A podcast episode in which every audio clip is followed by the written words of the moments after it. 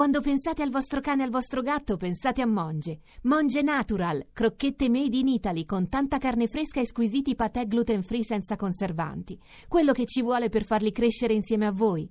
Monge, il pet food italiano nel mondo. Restate scomodi.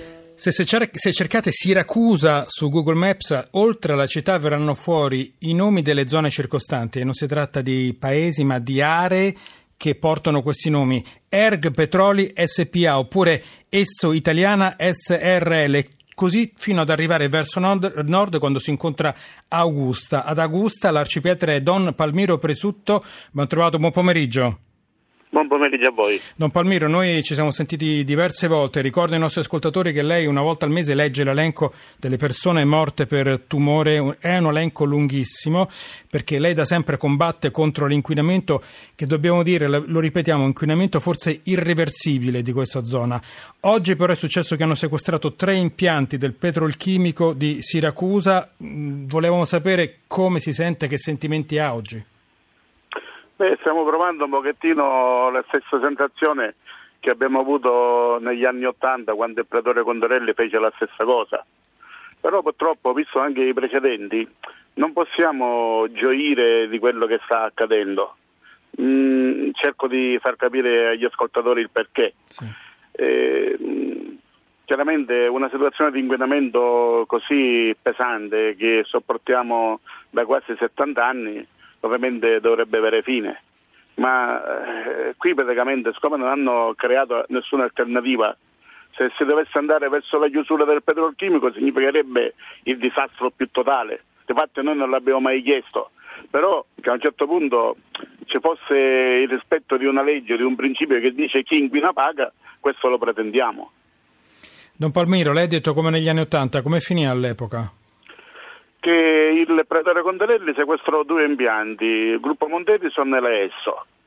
E dopo un mese questi si adeguarono alle nuove normative, ma il pretore Condorelli venne trasferito a Verona.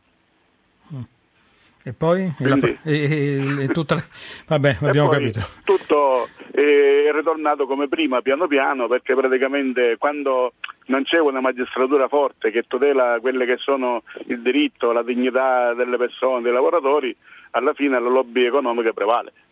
Poi noi parliamo spesso e giustamente dell'Ilva di Taranto, questa è una condizione analoga per certi versi, addirittura quasi, quasi peggiore, nel senso che, eh, ricordiamolo Don Palmiro, l'inquinamento nel porto è tale che probabilmente non esistono neanche tecniche per tirare fuori tutti i fanghi che ci sono. Sì, veda, eh, diciamo una cosa, eh, quando c'è una mh, mm, guerra o qualche cosa con cui combattere, perlomeno si ha davanti un nemico.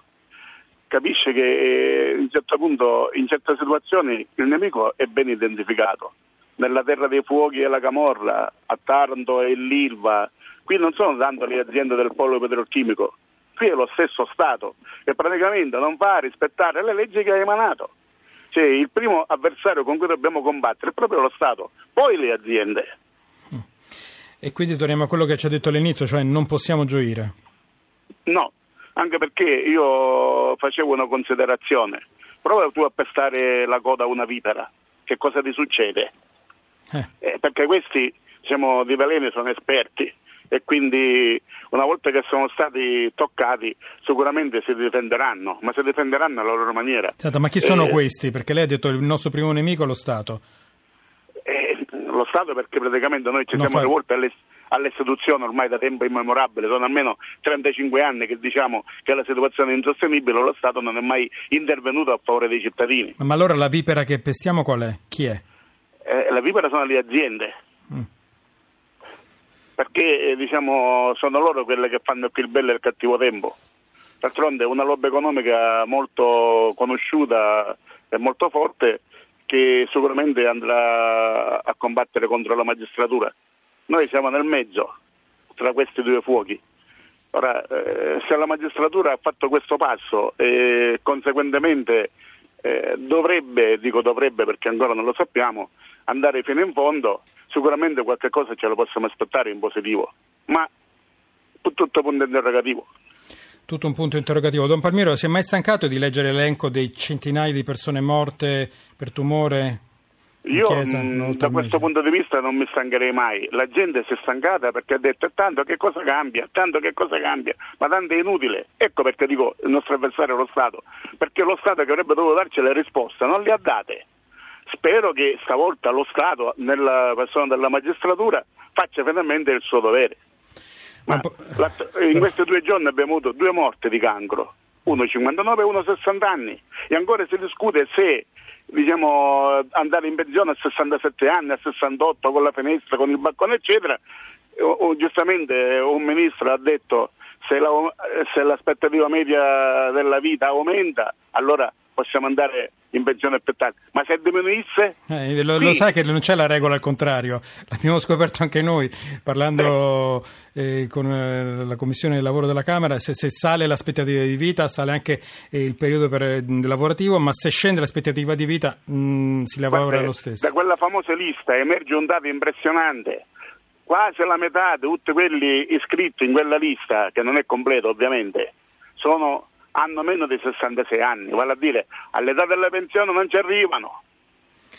Don Palmiro, allora eh, il suo non possiamo gioire, noi l'abbiamo capito perfettamente. Eh, speravamo di trovare un altro stato d'animo, però voglio dire, sicuramente questo è lo stato d'animo più, più, intelligente che ci possa essere in questo momento. Don Palmiro Prisutto, arciprete di Augusta, grazie per essere stato con noi, anche lei, il nostro abbraccio, grazie Don Palmiro. Grazie a voi, arrivederci. Home again, home again. One day I know I feel home again, born again, born again. One day I know I feel strong again, lift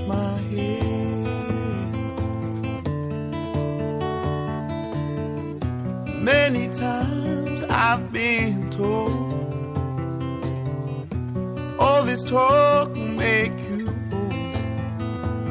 So I'll close my eyes, look behind, moving on, moving on. So I'll close my eyes, look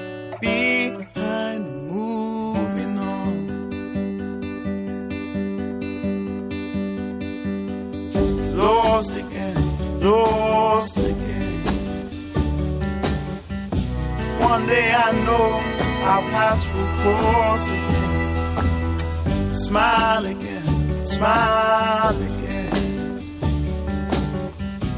One day I hope to make you smile again. I will try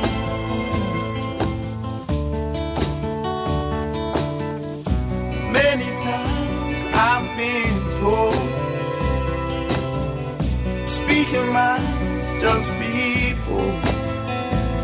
So I'll close my eyes, will look behind, moving on, moving on. So I'll close my eyes, and the tears will clear. Then I feel no fear. Then I feel no way. My paths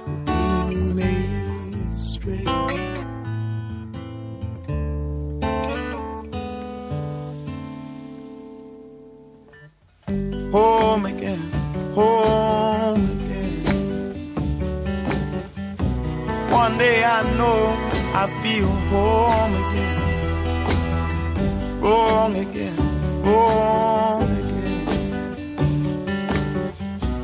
One day I know. Michael Kiwanuka eh, home again, allora eh, un messaggio al 335 699 2949 il dramma è proprio la mancanza di alternativa ai, ai mostri inquinanti altrimenti dovremmo assistere a delle insurrezioni popolari scrive Alessandra da Napoli. Ora però, però um, un'altra storia, tante volte ci siamo lamentati di quelle che possiamo chiamare le truffe allo sportello della banca quando chi è dall'altra parte del vetro cattura la buona fede del cliente e alla vecchietta di turno vende i titoli di un istituto di credito sull'orlo dell'abisso. Così i risparmi di una vita vanno in fumo. Ecco, se avete in mente questa storia, sappiate che quella che vi raccontiamo adesso è fortunatamente al contrario. Luigi Benelli, giornalista freelance, collaboratore del Corriere Adriatico, ben trovato, buon pomeriggio. Buon pomeriggio a tutti i radioascoltatori di Restate Scomodi. Grazie a te. Allora, do- dove siamo innanzitutto? Siamo a Pesaro, eh, siamo, la storia è quella di una truffa, eh, la classica truffa dello specchietto che si evolve, diventa più sofisticata e finisce addirittura in banca dove, come ha detto lei, sostanzialmente un bancario sveglio e furbo eh, ha salvato un, un anziano da, da, un raggiro. Tutto è iniziato nel pomeriggio di ieri a Pesaro, in un supermercato, in un parcheggio, dove una donna di bella presenza ha avvistato un anziano di 78 anni che se ne stava per andare con la sua macchina. E la truffa dello specchietto la conosciamo, sì. si urta appunto Bot, eh, lo specchietto, c'è il botto eh, però fino ad ora assistevamo alla classica truffa in auto, auto contro auto. Questa volta Se la cavavano eh, con 50 eh, euro più o meno, invece no, questa, questa volta... volta no, perché eh, sostanzialmente eh, la donna dice che cioè, era a piedi e gli ha urtato il Rolex, l'orologio, rompendoli il vetrino e sostanzialmente eh, il suo Rolex di valore più o meno di 4.000 euro.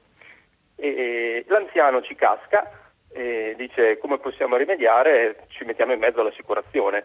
Ma la donna era sveglia, chiaramente eh, le sue intenzioni erano quelle di truffare l'uomo e ha chiamato una complice al telefono fingendosi eh, che si fingeva dall'altra parte un'assicuratrice. No, no, guardi, il premio sarebbe troppo alto, provi a trovare un accordo. Così eh, l'accordo si trova con, con 4.000 euro di valore. Ovviamente l'anziano non li ha e cosa fa? Eh, Chiama eh. la donna cioè, assieme alla donna vanno in banca addirittura a prenderli allo sportello, ma dall'altra parte c'è per fortuna un bancario molto serio e sveglio che eh, ha capito tutto il raggiro e ha detto no, attenzione, non vi do nessun soldo perché chiaramente questo è una truffa. E, e quindi dall'altra parte, eh, e dall'altra parte ovviamente via il vento la signora diciamo così del Rolex. Sì, la signora ovviamente ha visto all'interno della banca che i due gesticolavano, e ha capito che eh, il bancario aveva, insomma, scoperto tutta la truffa e, e, ovviamente se n'è andata. Quando sono usciti non c'era più nessuno e hanno denunciato tutti i carabinieri di Pesaro, ma di lei non c'era più traccia. Allora, questa è la storia un po' al contrario perché tante volte, lo ripeto, abbiamo raccontato di bancari che non erano come dire, proprio fedeli agli interessi dei propri clienti. Esatto. La storia al contrario ci è piaciuto eh, raccontarvela. Io ringrazio Luigi Benelli, giornalista freelance, collabora con il Corriere Adriatico. Eh, grazie per essere stato con noi, per grazie averci Grazie. Questa è l'importanza anche dei media che a volte esatto. eh, fanno sapere le notizie delle truffe e sempre più persone conoscono ormai i trucchetti e quindi possono difendersi. Perfetto, grazie mille ancora grazie Luigi Benelli, grazie, buon lavoro. Allora, ieri ricorderete che abbiamo parlato con una signora, una signora che eh, esce, anzi forse non è neanche ancora uscita dal dolore della morte del figlio, visto che il figlio è, è morto l'8 eh, di questo mese. E, mh, ricorderete che ci ha ascoltato che la signora oggi aveva un appuntamento molto importante, l'appuntamento in realtà era del figlio e il figlio non c'è più è andata la madre a questo appuntamento. Allora noi vi leggiamo quello che ha scritto l'ANSA e l'agenzia ANSA a fine mattinata. Eh, era la cosa più naturale, giusta e normale da fare. Sono molto stupita da tutta questa attenzione. Così Cristina Giordana, mamma di Luca, il giovane cuneese morto lo scorso 8 luglio in un incidente di montagna sul Cervino. Il ragazzo aveva appena consegnato la tesi di laurea in biologia e questa mattina la madre si è presentata al suo posto per discuterla. Tra le mani un attestato di laurea del valore simbolico con il nome del figlio e la sua tesi, un trattato sugli effetti del succo di barbabietola sulla prestazione sportiva ad alta quota. E così la signora Cristina, una biologa mancata, ha potuto discutere la tesi di laurea del figlio che aveva consegnato, ieri ci ha raccontato addirittura dieci minuti prima dello scadere dei termini per potersi laureare oggi. Oggi ovviamente lui non è potuto andare, è andata la signora Cristina. Noi anche oggi le mandiamo il nostro saluto e il nostro abbraccio.